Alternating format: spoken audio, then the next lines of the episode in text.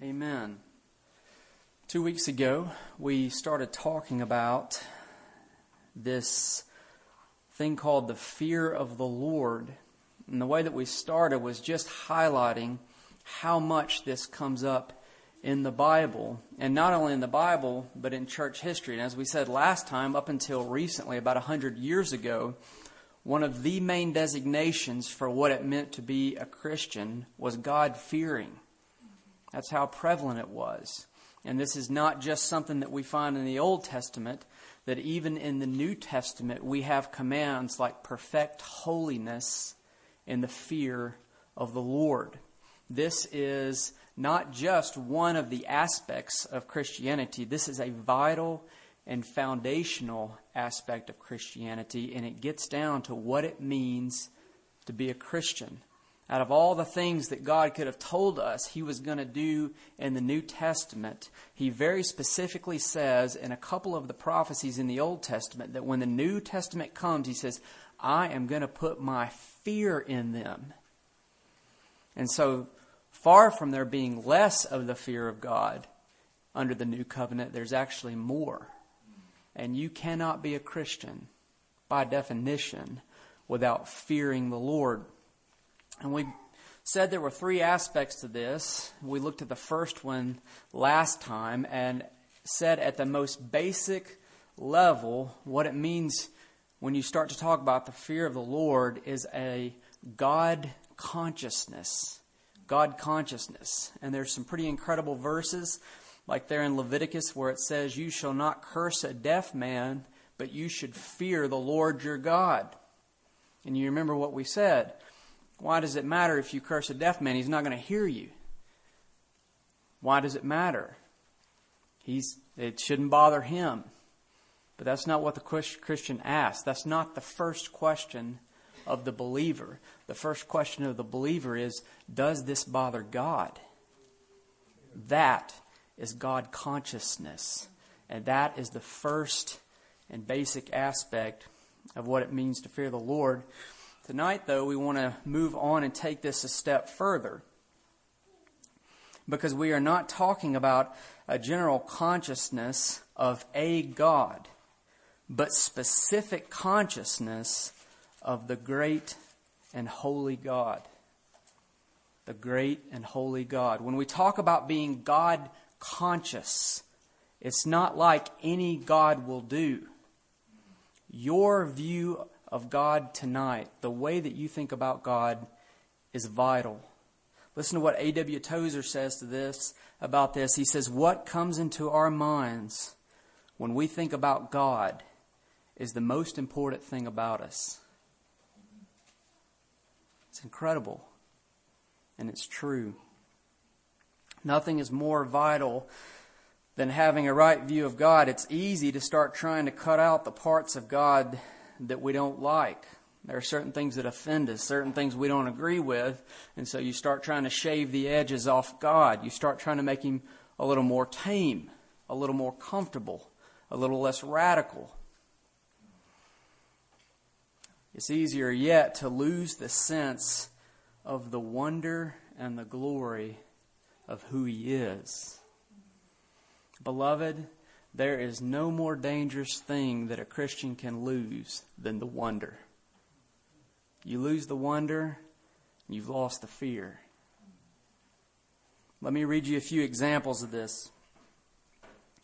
I'll just read these. Back in Leviticus 10, there's the story of Nadab and Abihu, and they were charged in the temple with the worship of the Lord. And God had given very specific instructions about this, about how they were to worship the Lord. And this is what it says. It says, these two, the sons of Aaron, took their respective fire pans, and after putting fire in them, placed incense on it and offered strange fire before the Lord, which He had not commanded them. And fire came out from the presence of the Lord and consumed them, and they died before the Lord. What happened? Their view of God was too low. They thought God was common. Listen to what it says. It says, Then Moses said to Aaron, It is what the Lord spoke, saying, by those who come near me, I will be treated as holy. And before all the people, I will be honored. So Aaron, therefore, kept silent. I was listening to a sermon recently by Vance Havner, and he tells a story of a man walking through Africa. And he comes along this group of boys, and they're playing marbles. And when he gets closer, he realizes that these aren't just ordinary marbles. They're playing marbles with diamonds. They had become so common. That's what Nadab and Abihu did. They played marbles with diamonds, and they died because of it. Their view of God was too low. They thought he was common. Let me read you another one here from 2 Samuel 6. A little background on the story. The Philistines had stolen the ark. You may know that story there from the Old Testament. But they found that God was too much, so they sent it back. And it comes into this little town called Beth Shemesh. And the people in this town, they found it interesting. So they started just investigated it. Here's what it says. It says in 1 Samuel 6:19, he struck down some of the men of Beth Shemesh because they had looked into the ark of the Lord. He struck down all the people, 50,000 men. And the people mourned because the Lord had struck the people with a great slaughter. The men of Beth Shemesh said, who is able to stand before the Lord, this holy God? You see what happened? They found God interesting, but they didn't find him awesome. They had lost the awe. They had lost the wonder. Your view of God is vital.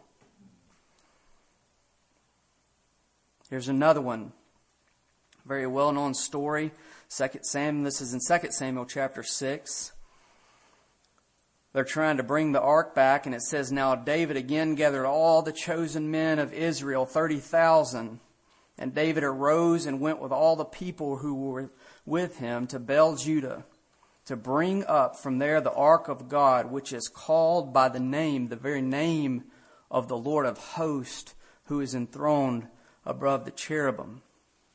But when they came to the threshing floor of Nacon, Uzzah reached out towards the ark of God and took hold of it, for the oxen nearly upset it.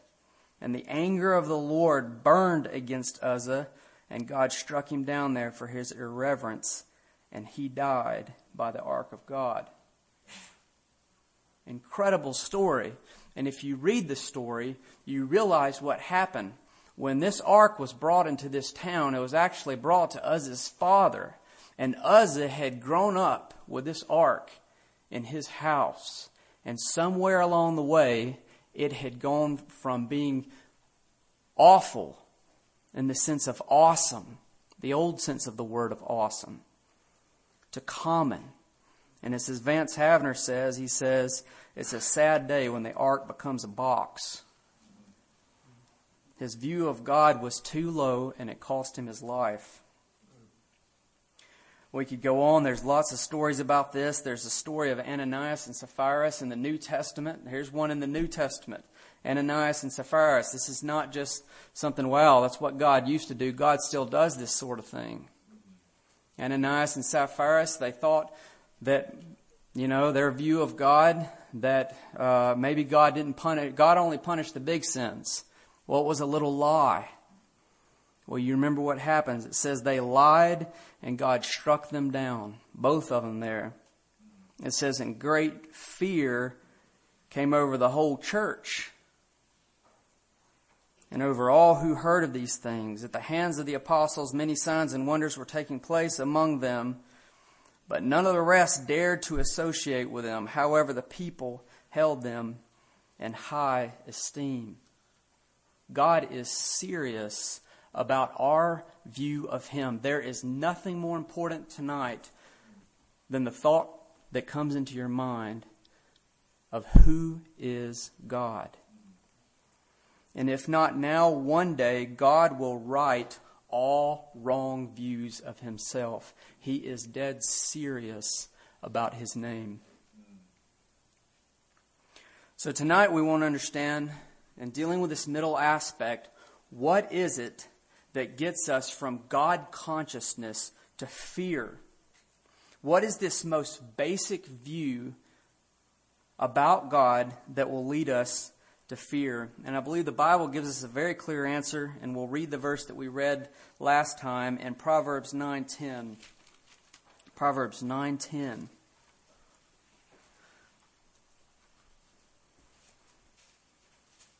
What is the most basic attribute of God that should cause us to fear?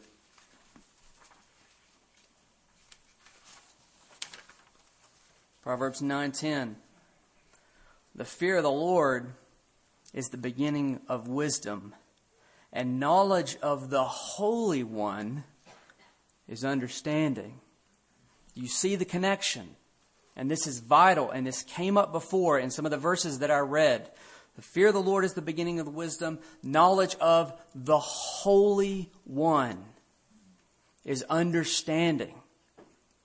When Nadab and Abihu offered that strange incense before the Lord that he had not commanded, when they thought he was common, and there were some things he overlooked, and it didn't matter, and they found out differently when they played marbles with diamonds, and they paid for it with their life.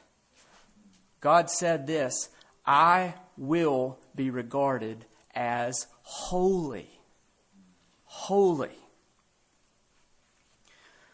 The only right view of God is that He is the Holy One. Now, this does not mean that by saying God is holy, we have said everything that needs to be said about God. But it does mean that everything about God is holy. And it is consciousness of God's holiness that will lead you to this godly fear. Consciousness of God's holiness.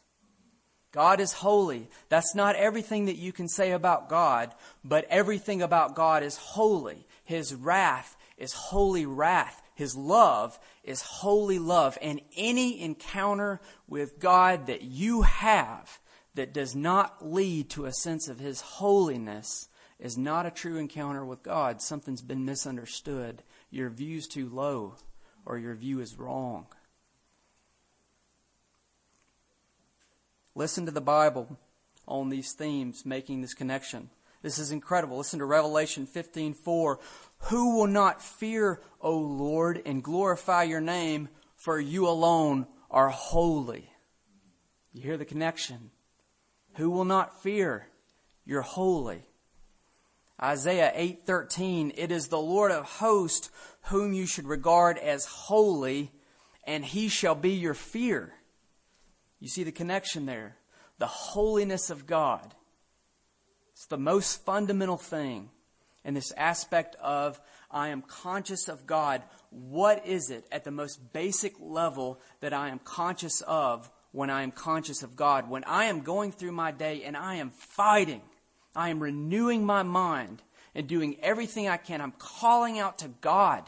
God, I want you to be, I don't want to be like the unbeliever who it says God is not in their thoughts. I want you to invade my thoughts, my every waking moment. What is it that you're asking? You are asking for knowledge of the Holy One. Knowledge of the Holy One. What do we mean when we talk about the Holy One? What is this thing of holiness? Let me read you, this helped me so much. Let me read you this quote from John Piper. And what I love about this is this was from 1984 when nobody even knew the name of John Piper. And he was thinking hard about what it meant that God was holy. Listen to this. It says, every effort to define the holiness of God ultimately winds up by saying, God is holy means God is God. Let me illustrate. The root meaning of holy, so he's talking about the Hebrew word, is probably to cut or separate.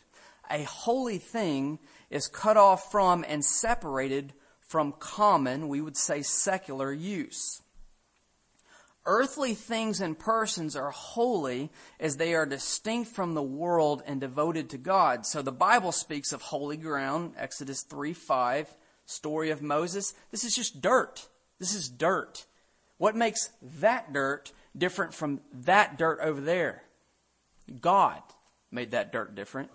And because God is near, that dirt is holy. It is no longer common. You see the distinction. He goes on to talk about holy garments.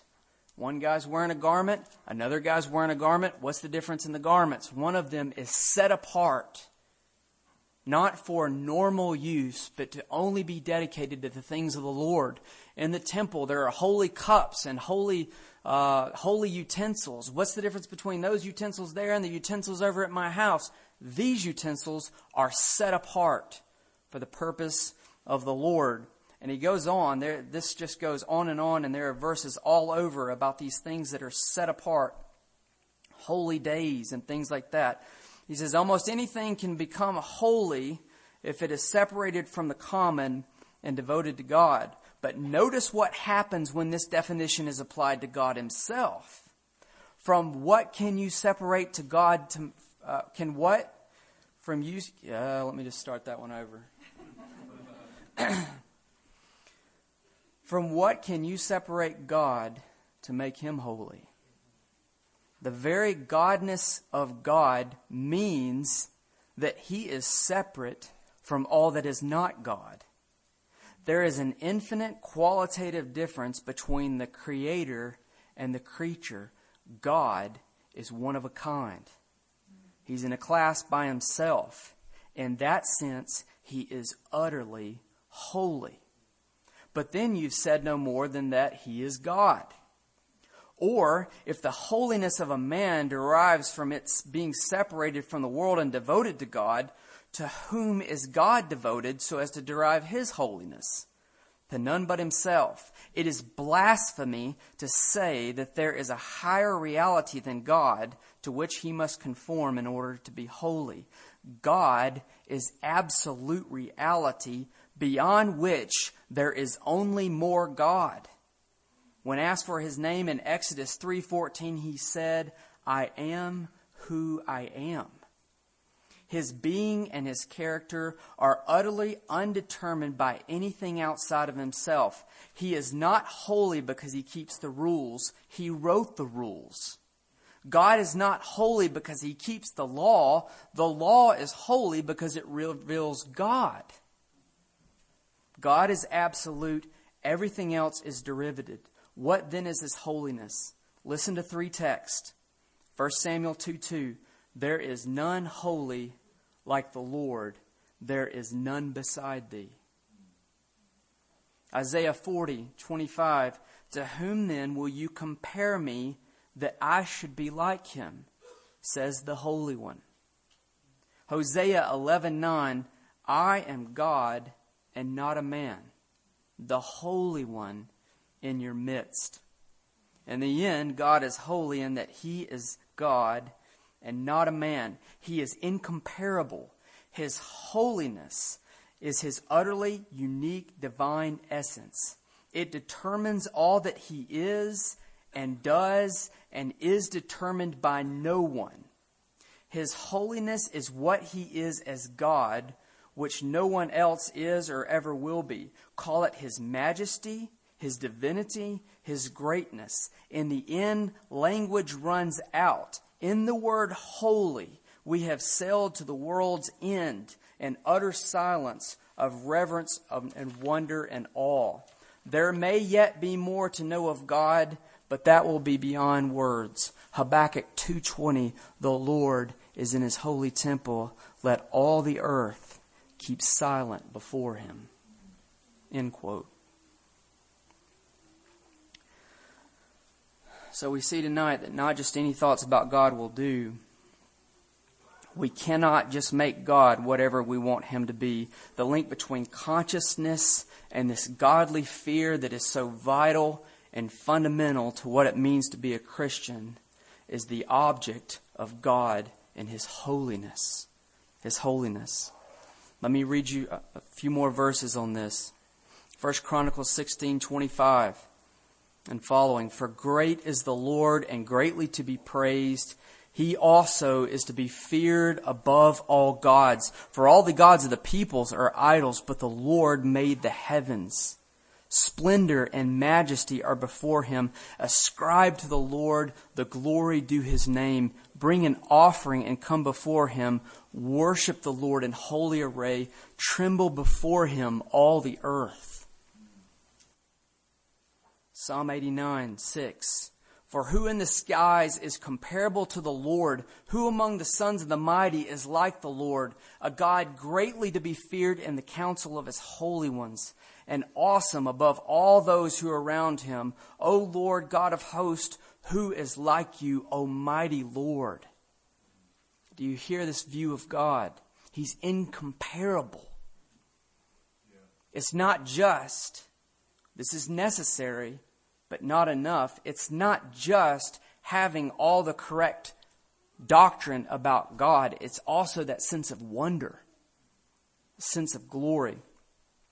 Jeremiah 10:7, who would not fear you, O King of the nations? Indeed, it is your due, for among all the wise men of the nations and in all their kingdoms, there is none like you. There is none like you.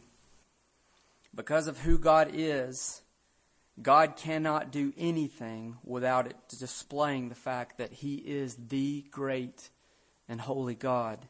That's why it's incredible. But even there are even verses about fearing the Lord that relate to his goodness. Listen to this. Hosea 3:5, afterwards the sons of Israel return and seek the Lord their God and David their king, and they will come trembling to the Lord and his goodness. What is that? Trembling to his goodness. What is it about goodness that would make you tremble? No ordinary goodness would make you tremble, but the goodness of God makes you tremble because God is holy and his goodness is holy goodness. It's not common. It's not ordinary. It's majestic. It's glorious. It's the kind of thing that makes you fear. And forgiveness. Psalm 30, 3 through 4. If you, Lord, should mark iniquities, who could stand? But there is forgiveness with you, that you may be feared. Forgiveness that you may be feared? You would think forgiveness would do everything but make a person fear. But not with God. Why? Because the forgiveness of God is not ordinary forgiveness. You are not being forgiven by your equal. You are being forgiven by the holy God of all the universe. And when you get a taste of who he is, even his forgiveness will make you still and serious. In light of all this, it is wonderful news that God sent his Son to make it possible for sinners to know God.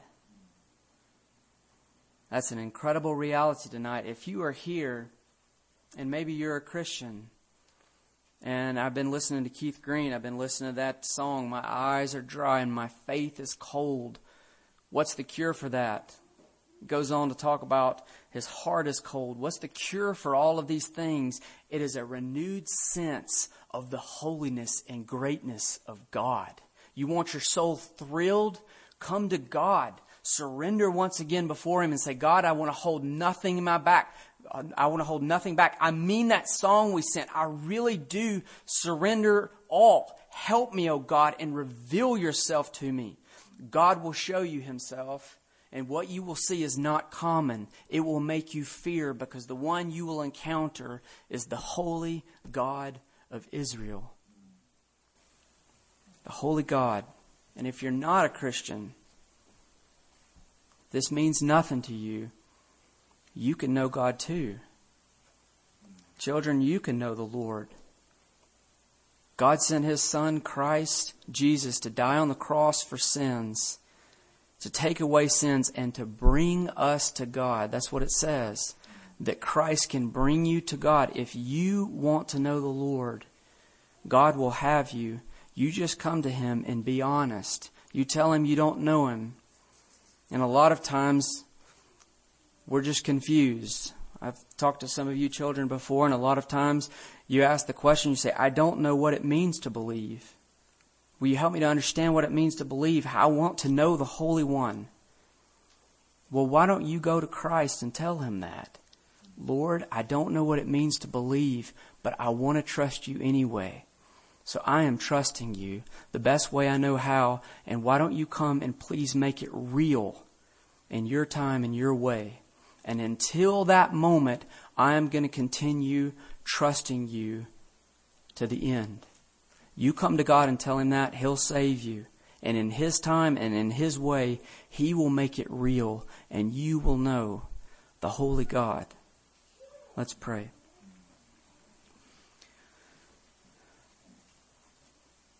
God, I pray that you would save us from low thoughts of you. God, I pray that you would help us not to lose the wonder. God, it's a terrifying thing to think of those there like Uzzah who reached out and studied the art because it had become common. God, we don't want you to become common. God, we're used to hearing doctrine. We're used to so many things, Lord. We don't want to take these things for granted. We don't want to take one sentence of anything you've revealed for granted. We want the reality, God. Please, Lord, help us to have the wonder and the sense of awe and the sense of glory. God, would you please correct wrong views of you, of your ways and your deeds?